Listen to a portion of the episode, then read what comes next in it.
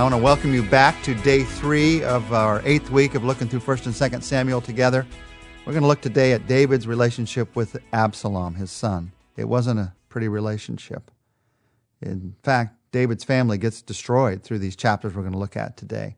These are the difficult years of David's life, the sin that he committed, the struggles that he had in his family. But we're going to find that he trusts in God even through all of these things. And we're going to look today, as we look through this relationship of David and Absalom, we're going to look at some of the things that destroy families. Some of you, as you're listening to this, you have a struggle in your family right now, or you know someone who has a struggle in their family. What is it that destroys families? And then we're going to pull in where's the places that God brings healing? In those places that Satan wants to destroy our family. What destroys families? You have to start with the obvious. Number one, sin. Sin destroys families. Absalom repeats the sins of his father. Absalom, along with his brother Amnon, repeats the very things that David had done adultery and murder, sexual sin and murder. Amnon commits sin with his half sister Tamar. He falls in love with her, and when she refuses him, he rapes her.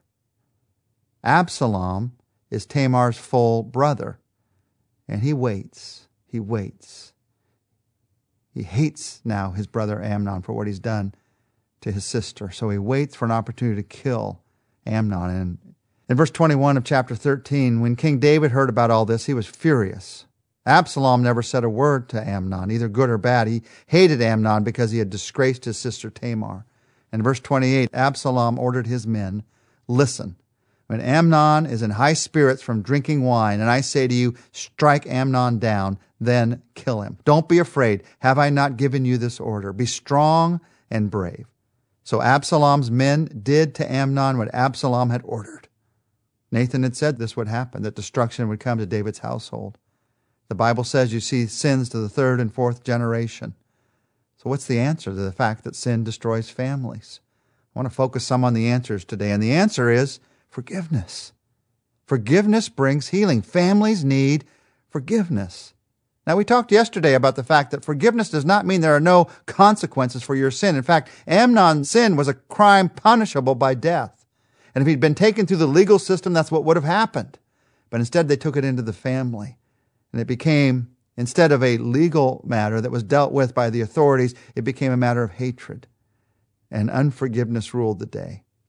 Forgiveness doesn't mean you trust the other person automatically. Trust has to be rebuilt. An opportunity has to be given to rebuild that trust. No doubt about that. But forgiveness means you let it go into the hands of God. You recognize that God is ultimately the judge. And you realize the longer I hold this in my heart, the more destruction it's going to do.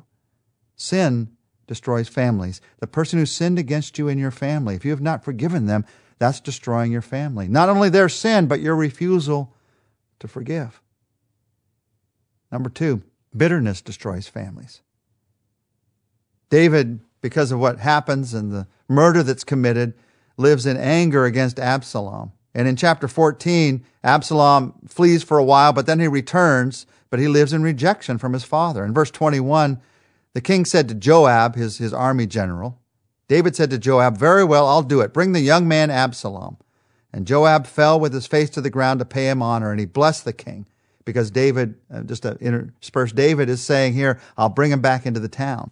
But then getting back to the scripture, Joab said, Today your servant knows that he's found favor in your eyes, my lord the king, because the king has granted his servant's request.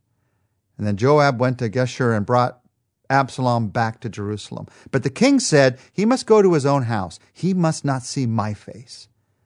And so Absalom went to his own house, and he did not see the face of the king. Day after day, he didn't see David's face. And day after day, bitterness grows. Finally, Absalom is brought to David and they get to see one another. Joab convinces that this should happen, but the bitterness has already taken root.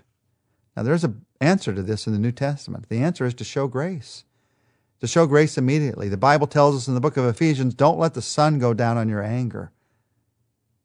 David deciding day after day after day not to see Absalom allowed this bitterness to grow day after day after day after day. If there's a bitterness in your family, don't let the sun go down on your anger. And you say, I already have. Well, don't let it go down one more day. Don't let it go down on that anger one more day. Deal with it today. Deal with it today. Go and seek forgiveness today. Go and restore the relationship today. Bitterness destroys families. Unforgiveness destroys families. Sin destroys families. A third thing that destroys families we see in this passage is separation. Separation destroys families. Just not talking anymore. The Bible says in chapter 15, verse 13, a messenger came and told David, The hearts of the men of Israel are with Absalom. And then David said to all his officials who were with him in Jerusalem, Come, we must flee, or none of us will escape from Absalom. We must leave immediately, or he will move quickly to overtake us and bring ruin upon us and put the city to the sword. The king's officials answered him, Your servants are ready to do whatever our lord the king chooses. And the king set out, and his entire household following him, but he left ten concubines to take care of the palace. In this chapter, Absalom conspires. He gets other people to love him. He has sort of a plan to do this, and then he sort of springs the trap and he takes over the kingdom from David. And David flees, and now they're living separately. And you see this great danger of separation, of not working it through, allowing the bitterness to grow. And now I'm going to take my world and I'm going to take your world. And really what you want in the family is I want to win and I want you, I want you to lose. And when that separation starts to happen, it can be in a marriage. It can be between two children. It can be between a brother and a sister. When that starts to happen, the gap just gets wider and wider and wider. This is the danger of separation, of not working it through. Now, the answer to this, there is an answer to this, and that's communication. There's no relationship without communication. Deep misunderstandings, deep mistrust grows when there's no communication. So that's why I almost never recommend a separation in order to restore a marriage. Now, separation for physical safety in the case of abuse, absolutely yes. But it's not for the purpose of restoring the marriage because when you get separate from each other, you start to mistrust each other. You start to take every little word that the other person says in a wrong way. And other people tell you what they're saying. It may not even be what they said. And all of a sudden, it just gets worse and worse and worse. The answer is communication. Now, I understand you can't always make the communication work but you can make it work on your side. Separation destroys families, communication restores families. Fourth thing that destroys families what destroys everything else pride. Pride destroys families.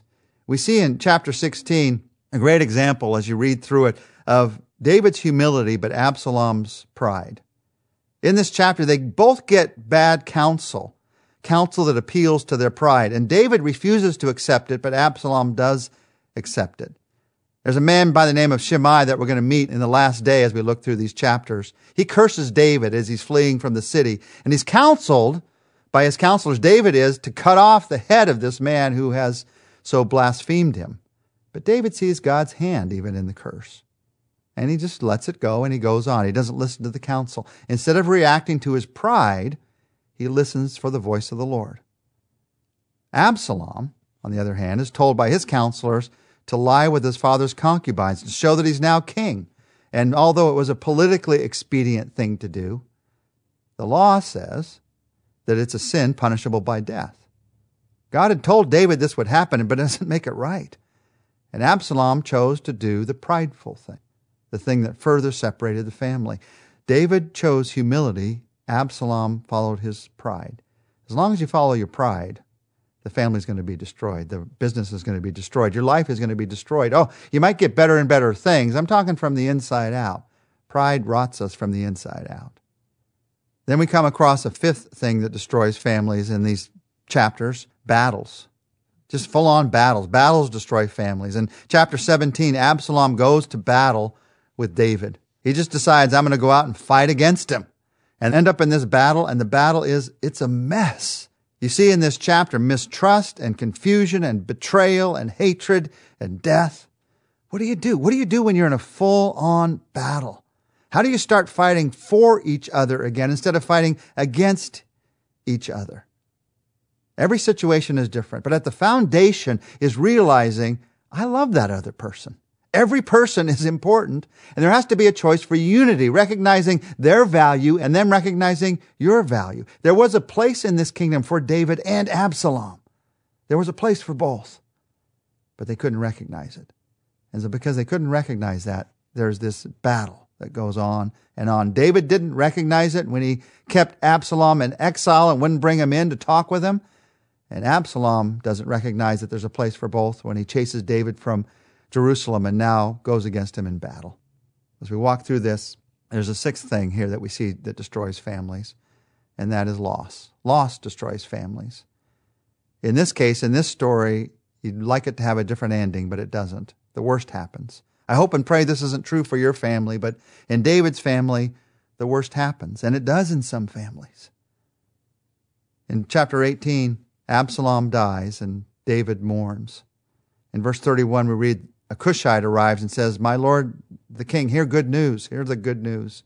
The Lord has delivered you today from all those who rose up against you. The king asked the Cushite, Is the young man Absalom safe? The Cushite replied, May the enemies of my lord the king and all who rise up to harm you be like that young man. The king was shaken. He went up to the room over the gateway and he wept. And as he went, he said, Oh, oh, my son Absalom, my son, my son Absalom. If only I had died instead of you. Oh, Absalom, my son, my son. As you read this whole story, you see that Joab kills Absalom, even though David has said to protect him.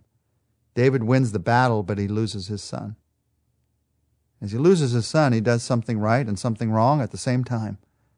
He mourns the death of his son, but he also ignores the sacrifice of his troops. In chapter 19, verse 1, Joab was told, The king is weeping and mourning for Absalom.